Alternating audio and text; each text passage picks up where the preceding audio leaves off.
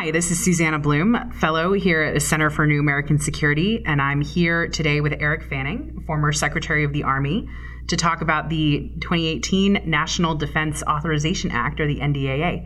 Thanks for joining me, Eric. That's good to be here, Susanna. Uh, I want to start off by talking a little bit about the balance of capability, uh, capacity, and readiness uh, in the force that we see in this NDAA. Uh, there's significant increase in the size of the force in terms of number of soldiers and Marines, aircraft, and ships, but very little uh, investment in advanced capabilities or technology or readiness above what was requested in the president's budget. And so, uh, is this the right balance? And how do kind of how do we think about those trade-offs? Well, first, I'd say that any service secretary is going to be happy getting more and asking for more if it's balanced. Uh, and I don't think that we had gotten the balance right um, up to now, and I'm concerned that this NDAA actually exacerbates some of that imbalance. I, I think we hadn't properly refor- uh, resourced the force that we have. And if there's going to be emphasis on growing the force, growing the number of soldiers, Marines, number of ships, number of fighter squadrons, I'm concerned that um, that we won't get enough money for that. The military won't, and it'll further exacerbate that imbalance. I don't see the investment in in the future modernization, and we already have significant problems with readiness and sustainment. And so I'm afraid those will be thrown out of whack even more. Yeah and um, and specifically about the additional um, 7,500 active duty soldiers, as well as an additional 500 in the Guard. Um, you know, we saw in the USA Today piece that broke earlier this week that the Army was considering issuing some pretty serious waivers for mental health in order to meet their current recruiting goals, much less increase recruiting goals. And then there's the question of how do you keep all those new soldiers equipped with the most modern stuff and, and fully trained and ready to fight? Well, I, I, think there are two parts there. One is the, the, the Army was stretched pretty thin in many parts of the Army. There are two ways to get at that. One is uh, to increase the size of the Army to help with those rotational deployments, those cycles. The other is maybe to rationalize what you're asking the Army to do. There's generally not an appetite to do that. Uh, the military is asked to do a lot of things. It was always interesting to me when people would say, Why do we have to spend in the United States? the same amount of money as the next seven, eight, nine, ten, whatever countries it is combined. I'm like, that's the wrong way to ask the question. What are you asking your military to do? We ask them to do a lot, and it's expensive. Um, again, I'm afraid. So that the 7,500 additional soldiers can help with some of that that rotational and deployment scheduling. But if we don't have the money to fully resource them, and that has to carry all the way through to installations, to sustaining the equipment that they have, to buying the equipment that they need now, but also investing in that modernization in the future, then we're just creating more problems. And as for the waivers, you know, I think there was a, a, little bit of confusion on what was going on, uh, what the Army was trying to do. I, I think the Army, as the Chief of Staff, General Milley, said, probably didn't explain it very well. I think there's no hard and fast rule for any um, any of these waivers, and you want to try and, which the Army's trying to do, push it out a little bit more, people closer to the situation. You want to have some flexibility in that, but it does point to a problem that the Army has when it tries to grow too fast. The Army, you know, based on the size of the Army, um, what it can recruit and, and train each year, and the uh, pool of of applicants nationally who meet the requirements, if you stretch too hard, you will have to start lowering the standards someplace. You, you can increase incentives to join that, that sort of maxes out at a certain point. Then you got to start looking at educational waivers, physical fitness waivers, these types of things. And that's not worked well for the Army in the past when it's been asked to grow too quickly. Mm-hmm. Yeah, so so those are concerns that you still have when we're looking at introducing another 7,500 soldiers into the force, or I my bigger concern. I, I think the army the army was meeting its its nut um, uh, without without too much difficulty because it was really focused on it. Now, recruiting into the military, the success of recruiting is inversely related to the health of the economy. And we're always looking, you know, it always looks like the economy is going to take off. That makes recruiting a lot harder. I'm always concerned about making sure that we maintain standards uh, and continue to have the strong army that we have today. I'm more concerned about growing the Army 7,500 people, almost all of that in the active component, without properly funding it. And I'm skeptical about the amount of money that's in the NDAA to fully support this larger force, in addition to skepticism based on the last eight years that that money will actually be there in the end. Yeah. So, so by that you mean that that with those 7,500 additional people, you also need to train them, equip them, take care of them. Yeah, and you have to. We there are certain places you go in the budget when you're stressed. We have really taken down facility sustainment, and I had an assistant secretary tell me once that one dollar of maintenance equals three dollars of repairs equals ten dollars of replacement. And the longer you put off maintenance, it becomes repairs. The longer you put off repairs, becomes replacement. And we have billions of dollars in the Army alone in a backlog of facilities maintenance. Uh, and then certainly making sure that those soldiers have the equipment they need, that it's being properly sustained, all while making sure you're thinking about the soldier of the future. And so, a future chief of staff of the Army, a future secretary of the Army, isn't facing a big hole because we haven't been investing in that longer term modernization and research and development. Yeah, exactly. Uh, speaking of the dollars and cents size the side of the equation, uh, the NDAA looks at a defense top line of close to $700 billion. Uh, you know, appropriations always come in a little bit lower than the authorizers, but I'm wondering if you think, um, you know, is this a realistic figure given everything else that's going on right now in terms of tax reform? The Senate now linking tax reform into changes to the Affordable Care Act. Uh, and of course, the ever present sort of Damocles, the Budget Control Act, the threat of sequestration. Well, I, um, my own experience, you know, for, for, eight the eight years I was in the Pentagon, the last eight years, we never started the fiscal year with a budget, and one of those years we actually had to shut down. And so I'm generally skeptical, a about getting the budget when we need it, and b getting the money that you want. Uh, there are, as you said, a lot of competing pressures, uh, which is why, for example, the, the, last three secretaries of defense just signed out a letter saying they're concerned that any tax reform that isn't revenue neutral will eventually be another competitor to defense spending, to discretionary spending, particularly national security spending. So I'm I'm worried that I'm worried that the aspirational goals of how you grow the force will stay, but we won't get the money. If history is any guide, that that is even being discussed in the NDA, which I don't think is enough for that growth. Mm-hmm.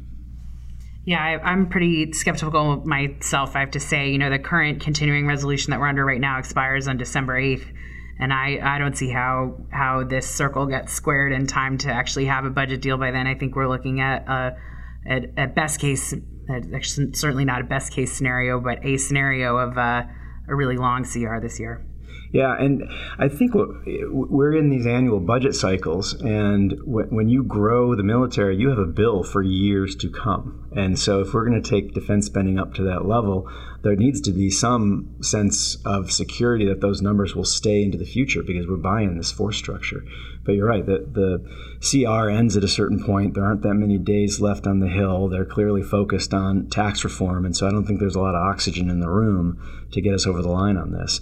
Meanwhile, you know the army's starting to grow they, they're adjusting their recruitment process to get more people into the army uh, not clear whether we'll have the money once those people come in yeah, I think that's right. It's a, a factor that's not often appreciated is is um, the risk that you're taking on board when you increase the size of the force without having a stable, uh, you know, budget top line for this year, let alone next year and the year after. Yeah.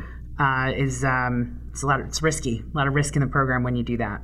When you consider the percentages as the military as each of the services reports you know army brigade combat teams fighter squadrons in the air force ships submarines in the, the navy that aren't ready by military definitions today it seems to me that should be the priority getting the force we have up to the level that we want it to be at not only ready but but fully modernized you know investing in the next generation of technology that we need to remain competitive into the future.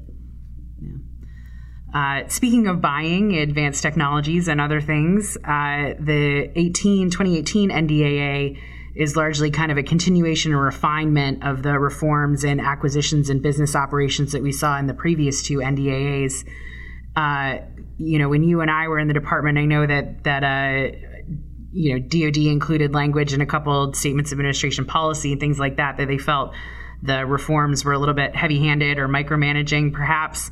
And uh, you know, I wonder what you think of the of the new refinements, particularly in the acquisition space. Well, I start from a premise, as a lot of people do, that a smaller Pentagon is a better Pentagon.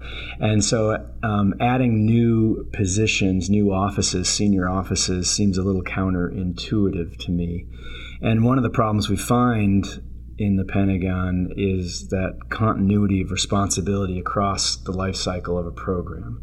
And so to bifurcate it concerns me a little bit. I, I, was very skeptical of the idea of taking AT&L and dividing it into two.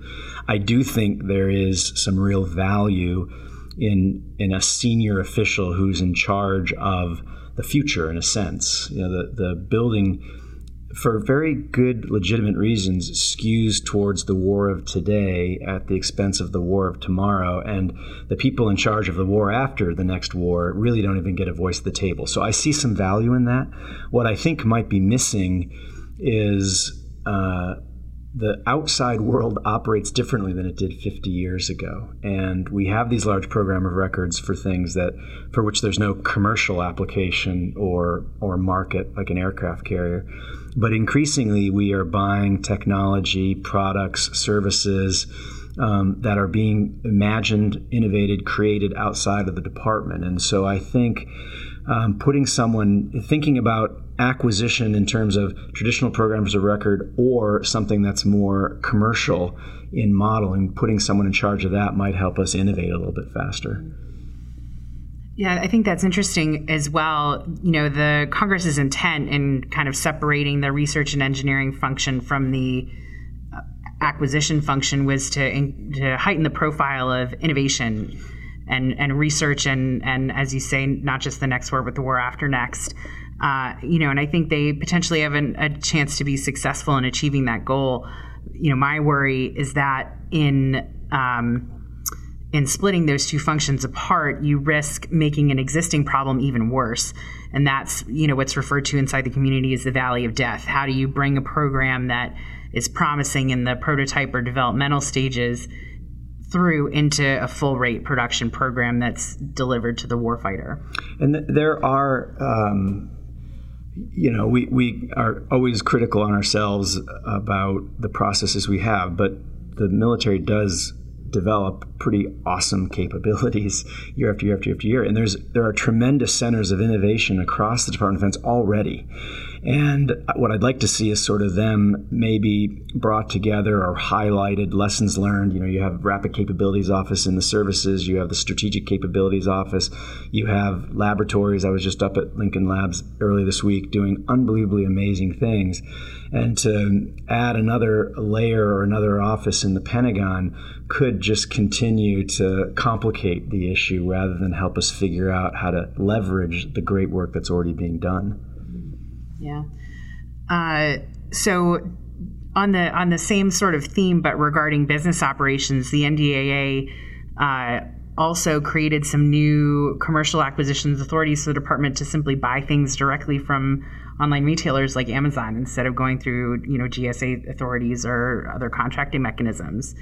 Um, what do you think of that? Well, I, in general, I think I think we've moved the risk rheostat too far in the conservative direction. I would like to give more authorities to people.